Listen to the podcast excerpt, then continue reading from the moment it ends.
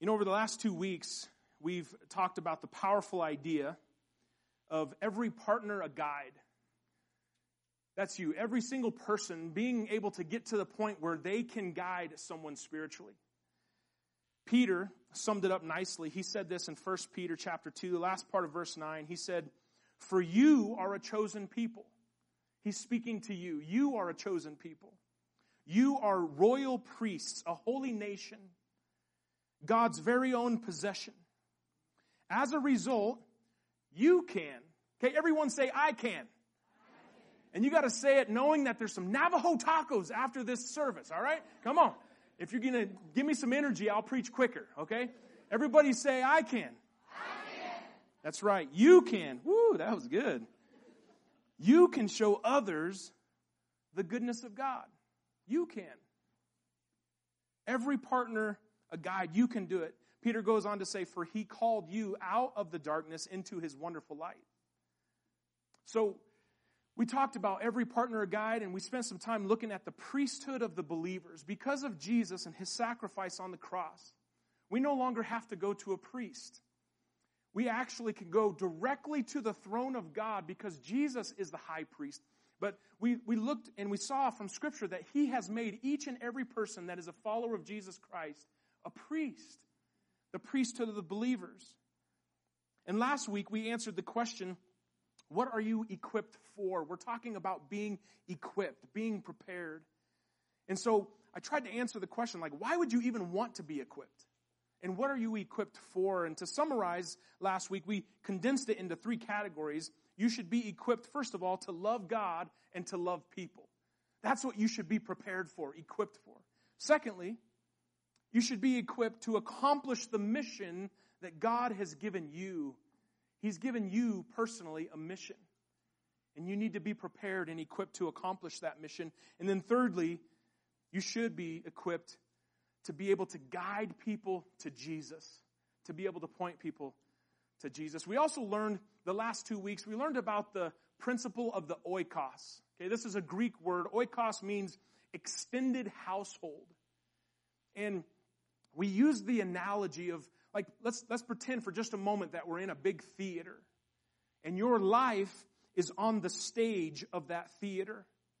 And people that are in the seats of the theater they're watching your life they're listening to what you have to say and hopefully they see jesus in your life. But there's going to be people up in the balcony in the mezzanine who they are listening they are watching but you may not have as much influence with them as you do the people who have the best seats in the house. And the best seats in the house are those who are sitting on your front row. Those people, they know you. They've seen the good, the bad, and the ugly. They, they, they know your story and you have influence with those people. And that is the oikos principle. It's your household, but not only your own home, it's your extended household. The oikos principle. It's those who are on your front row. Last week, I challenged you to write down 8 to 15 people who your life impacts the most. And it could start with your children. It could start with a spouse. Maybe it's a coworker. Maybe it's a, um, a classmate. You know, maybe it's uh, someone that you play sports with. But to write down 8 to 15 people that your life impacts on a regular basis. Let's look at a couple verses. What I want to do this morning is I want to remind us scripturally about the oikos principle so it's not just like some random idea that this bald-headed preacher came up with, you know. Like it's biblical. So we're going to look at that. And then we're going to dive into um, how are you equipped? Like how does it work? We're going to dive into the how. So that's my goal this morning so you know where we're going. So let's look at a couple verses that remind us about the oikos principle. After healing a demon possessed man, Jesus was very specific about telling him who his relational target was. And let me set the context real quick. This man was demon possessed, and I think in our day and age, it's kind of hard for us to maybe even relate. Like, I don't know about you, but I, I haven't seen someone like frothing at the mouth, demon possessed. I haven't witnessed that. But I have seen a lot of people who are battling demons. And they're battling addictions. And man, they got some brokenness in their life. So I want to encourage us as I read these verses, let's look at it through that lens. I think we all know people like that who are battling some demons. So this man was battling his demons. He was possessed. He was battling demons, and Jesus healed this man and set him free from his brokenness. So that's the context. And we pick it up in verse 18 of Mark chapter 5. As Jesus was getting into the boat, the man who had been demon possessed begged to go with him. Like if you could only imagine, he's been set free by Jesus. Of course he's going to be like, Jesus, can I go with you? Like wherever you go, I want to follow you. Where are you going, Jesus? I want to follow you. And I don't know about you, but for me, I would be like, man, this, this guy has been transformed. His story is going to be so powerful. It's going to impact a lot of people. I would have been like, come on, fella, let's go. But not Jesus. He handles it differently. So as he's getting into the boat, he begs Jesus to go with him. Verse 19. But Jesus said, no. Go home to your family. Go home to your oikos is the Greek word. And tell them everything the Lord has done for you and how merciful he has been. Jesus knew that his story would have been effective. His story would have been powerful but what's even more powerful, what's even more effective, is for that man to go home to his oikos, to go home to his front row, his circle of influence, and to tell those people what God has done in his life. We look at another man uh, to see the example of the oikos, a man named Zacchaeus. Maybe those of you that grew up in church, you might have been familiar with the song. I'm not going to sing it for you, but Zacchaeus was a wee little man, and a wee little man was he. You know, how many of you know that song? All right. All right, there's a few of us that grew up in church. Zacchaeus was a shorter fella, and there was a time where Jesus was teaching, and there was just a mob of people, and he had to climb up into a tree to be able to see Jesus. So, not like Greg, who would have just been able to look over everybody, all right? Zacchaeus had to climb up into a tree to, to get a view of Jesus. And after hearing Jesus' teaching, his life was changed. He gave his life to Jesus. And it says this in Luke 19, verse 9. Jesus responded to Zacchaeus. He said, Salvation has come to this oikos, to this home today. When Jesus healed the royal official's son, a royal official, his son was dying, Jesus brought transforming, life giving, healing power, and the power of the oikos principle was experienced once again. John 4 53 says, He and his entire household, or his oikos, believed in Jesus. See, Jesus wants you to take what transformation has happened in your life to your front row, to your circle of influence. Another time, Jesus called Levi to be his disciple, and guess what happened? It says this in Mark 2.15. Later, Levi invited Jesus and his disciples to his oikos, to his home, as dinner guests. And along with Jesus came a bunch of tax collectors and other disreputable sinners. Listen to this in the parentheses. There were many people of this kind among Jesus' followers. I love that. I love that.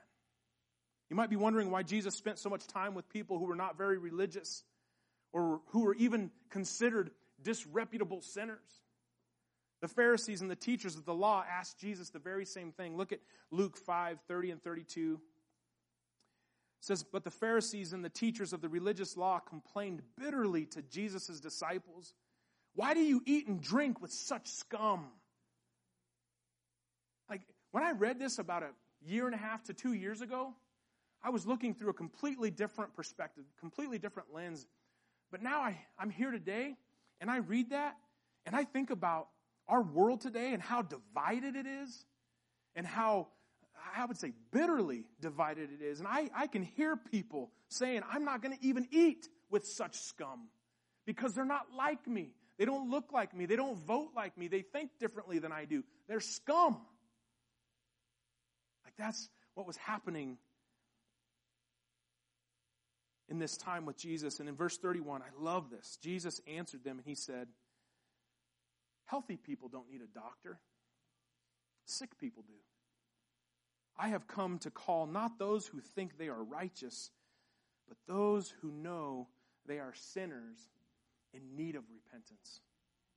And I love that. It gives me hope. That's why our vision statement starts with imperfect people, because we're all imperfect, we're all broken. And Jesus has come to rescue and to redeem those who are broken. But it started with Jesus going to Levi's oikos, his home. We find another example. I'm just trying to, to give you some biblical uh, teaching on the principle of the oikos. Another example in Acts chapter 10, where we read about an entire Gentile, which is a non Jew, an entire Gentile oikos or household coming to faith in Jesus. A man named Cornelius committed to follow Jesus after he had heard Peter present the gospel. Peter taught the gospel and Cornelius gave his life to Jesus. And then his entire front row became followers of Jesus.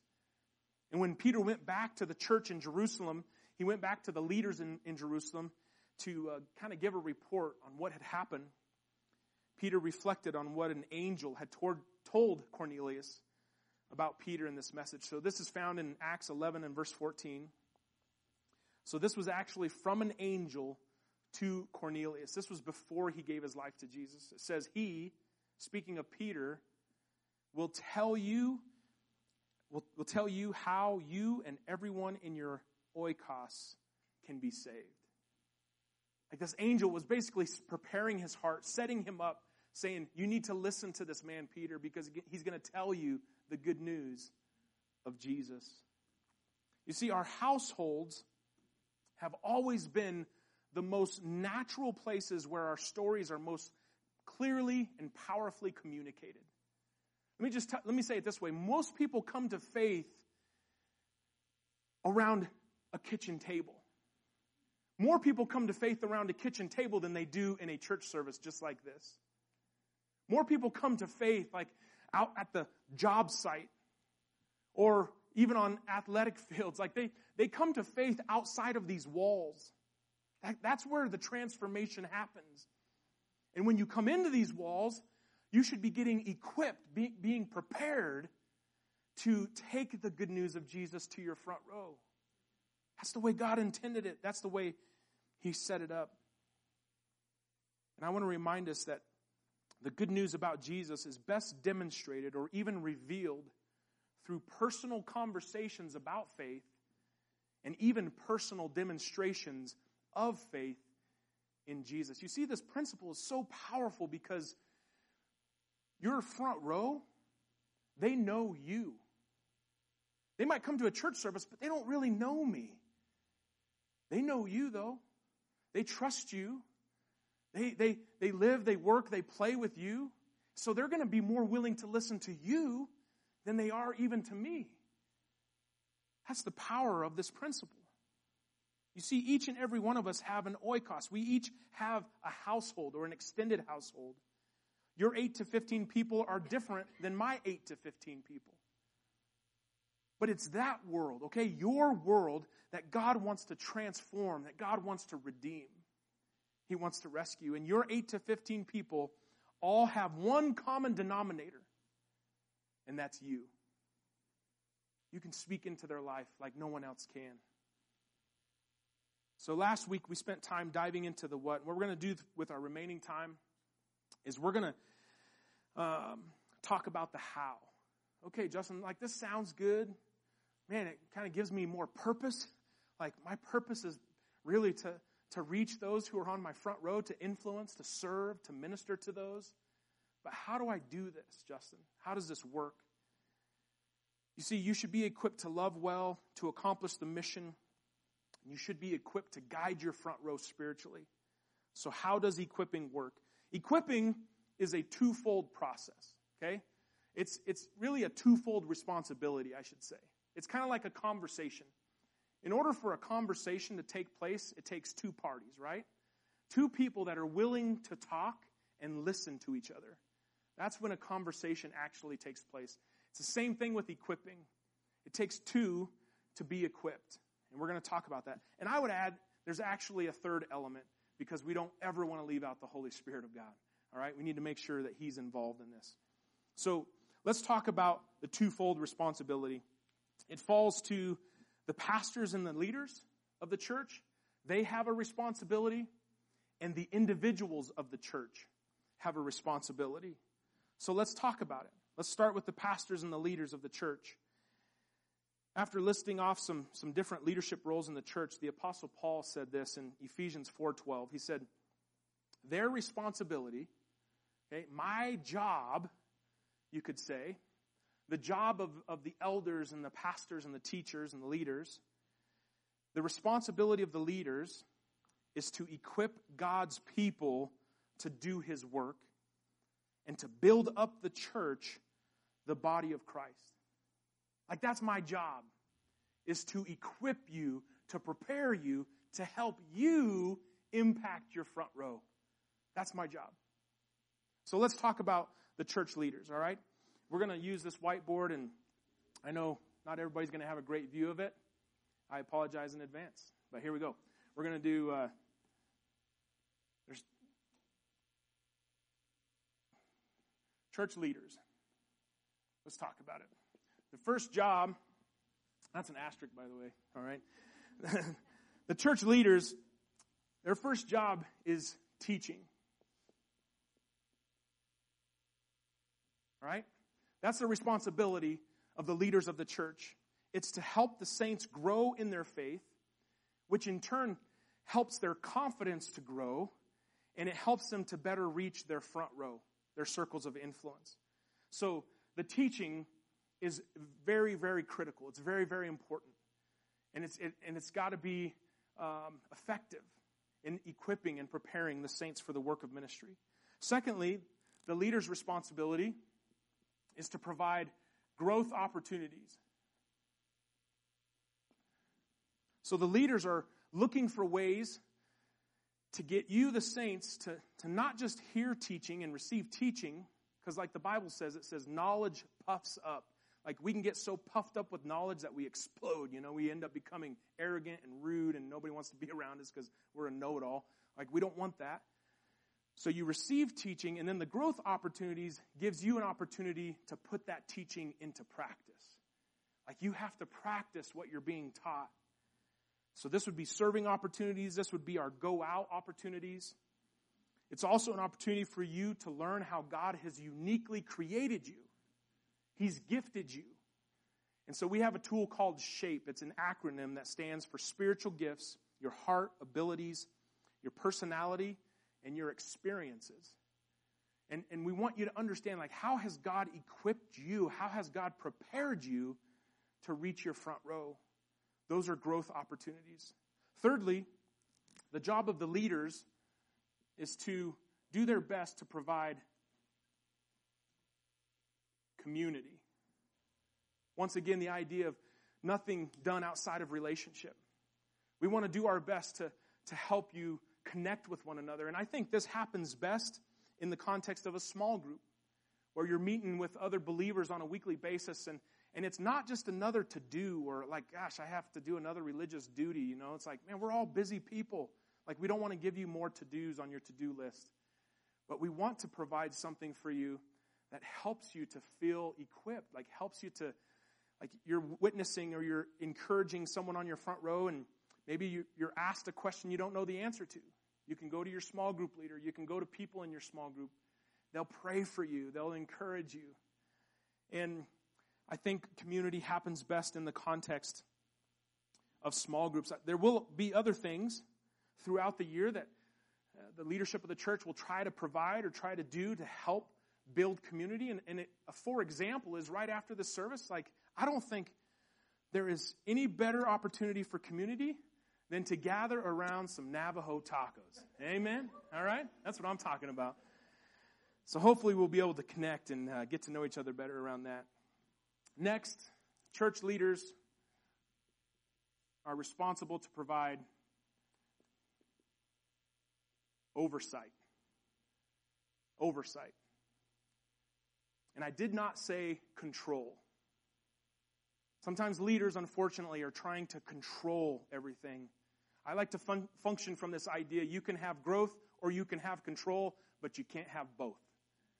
So I want to release control and I want to help you grow, but we still need oversight. When you look at the word oversight in the scripture, it actually speaks to the idea of inspection. So the leaders are responsible to continually inspect the teachings of the church, the growth opportunities, the community opportunities, and to make sure that everything we're doing is effective and is working. And if something isn't working, the, the leader should say, hey, let's, let's do away with that because it's not effective anymore. We're continually inspecting to make sure that everything is as good as it can possibly be to help you minister to those who are on your front row. And then lastly, the church leaders are responsible to do all of this in love. Okay? If anything happens outside of love, we, we heard from Brian when he read in 1 Corinthians chapter 13, verses 1 through 7, that if we do anything outside of love, it's pointless. Like I could be the most amazing teacher on planet Earth, but if I'm not doing it in love, it's, it's a waste of your time. Like everything has to be done in love. So that's the responsibility of the church leaders when it comes to equipping. All right? Does that make sense, you guys? Make sense? All right, so let's shift gears and let's talk about the individual. Let's talk about you. What's your responsibility in this process? So let's look at the individual. First thing is you're responsible, okay, to be a disciple. That's what you're responsible for. Jesus was the one that said, Go into all the world and make disciples. And maybe you're like, man, what, does what does disciple even mean? Disciple means learner. You're, you're willing to learn. You're actually coming in with a teachable spirit. You're eager and you're ready. There's an old saying that says, if you stop learning, you stop leading. And if you're not learning, you're not going to effectively minister to those on your front row. So you're always growing, you're always learning. If you don't have a teachable spirit, you're not going to impact people like you should. When I was back in college, we used to have chapel every week. And when, when I would sit in chapel, you know, they would bring in different speakers. And they always brought in this, this one speaker that, man, he would speak to my soul. Like he was such a powerful communicator. He was a, um, you know, an older Christian. He had been uh, leading in the church for a, a long time. And man, he was just a, a great teacher. And I loved when he would come to speak, and his name was actually Bob Bear. I loved this guy. And he would speak to me in powerful ways. And I remember there was one chapel service where Bob was actually, he walked in the doors. I used to sit in the back, and uh, I kind of chuckle. It's a long story, all right? But I used to sit in the back, and he, he walked into the front, and he came and he sat on the front row. And that chapel service, they had a younger preacher. He was actually a student at the college, and he came and he was presenting, and he was teaching. And I remember Bob got out his notebook and he was listening to this younger teacher that he could have taught this young pastor a gazillion things.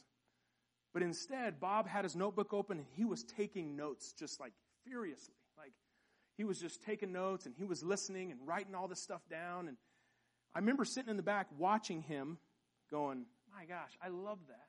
Like he's learning from a younger leader. And I tried to practice that as I um, began to move forward in, in my faith and in my ministry, as I have a notebook and I listen to other teachers and I, I just want to learn. And I don't want to be too mature, right? To learn. We're never going to be that mature. I don't want to be that mature. I want to continually learn. Second, your responsibility is to be willing to grow. Willing to grow.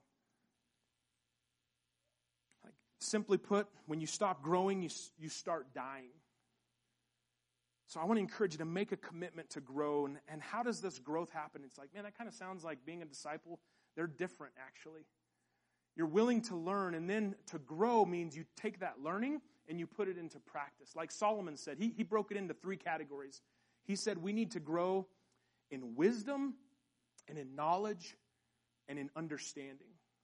And I've always understood it this way knowledge is book smarts, Wisdom is street smarts, and when you mix the two together, you have understanding. If you're just camped out on book smarts, you're not really learning. You have to take the book smarts and you have to put it into real life and you have to practice it. And when you mix those two together, like all of a sudden you're like, oh my gosh, I understand now. This makes sense.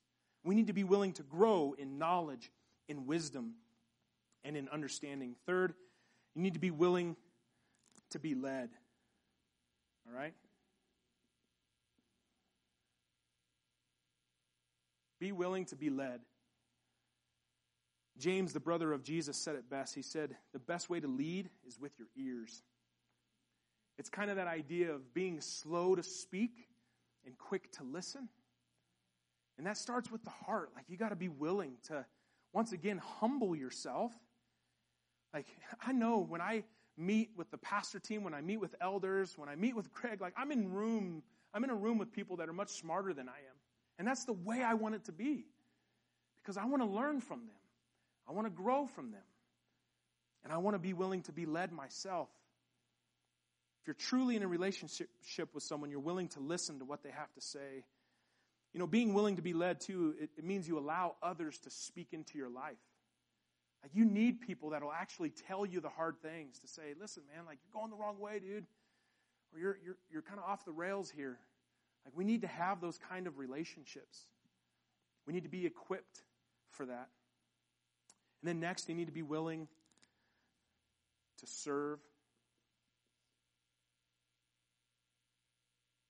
That's a V there.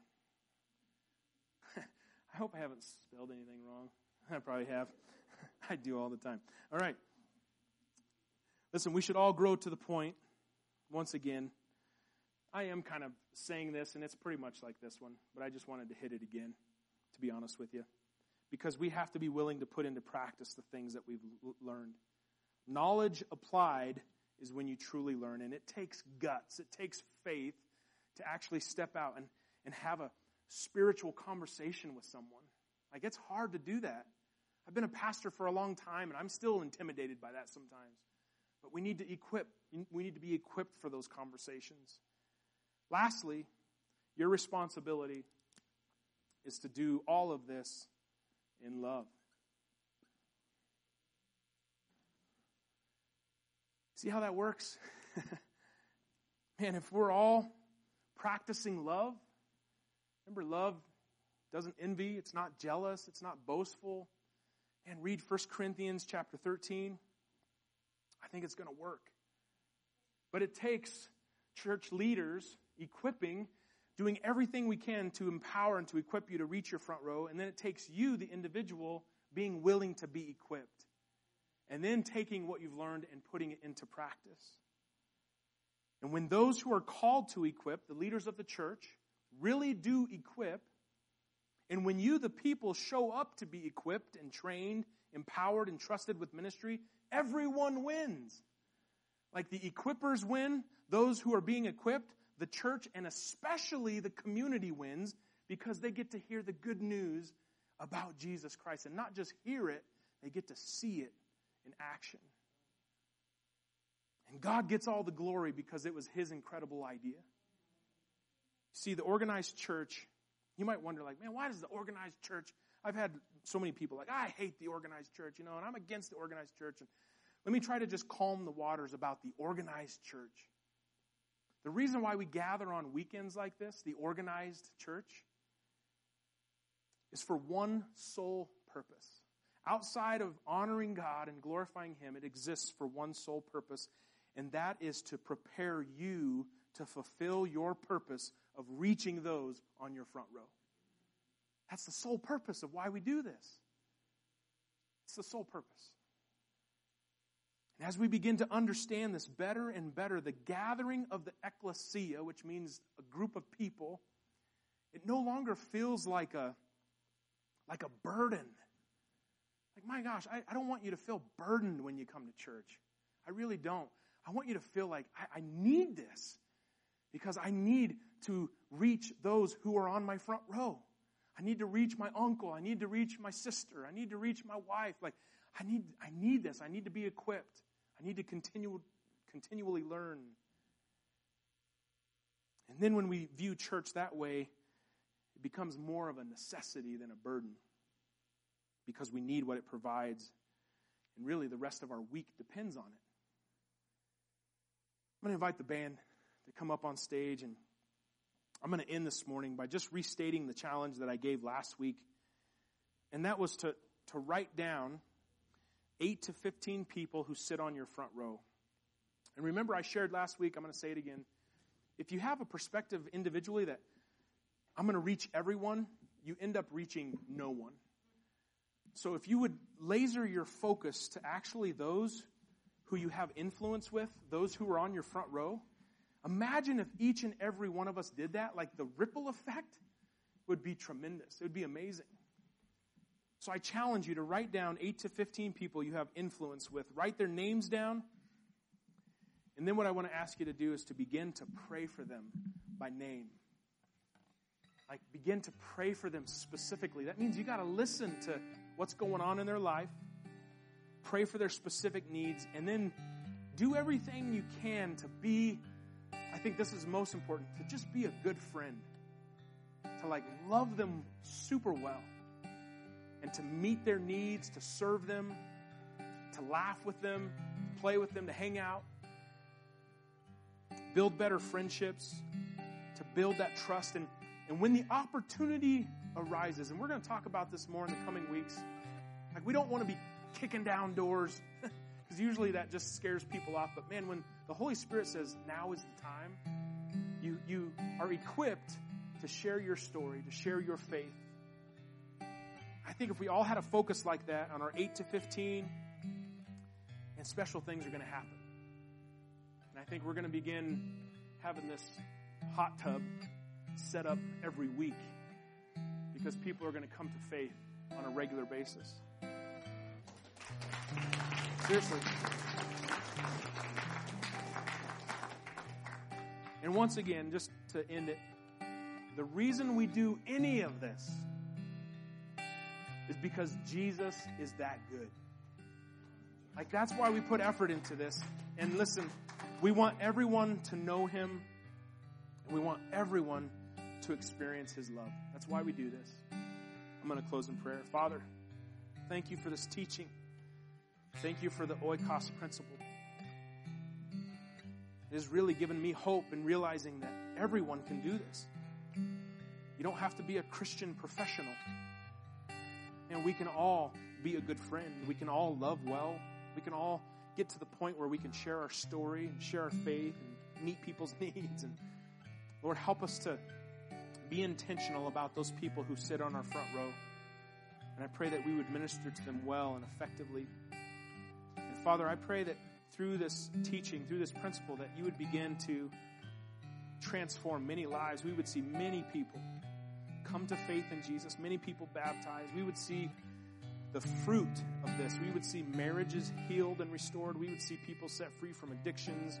We would see people set free from the bondage of debt. And Lord, just an abundance of other good fruit, Lord, would come from this. I know we all desire that. We all dream for it, but help us to put this principle into practice so that we can see it happen. In Jesus' name we pray. Amen.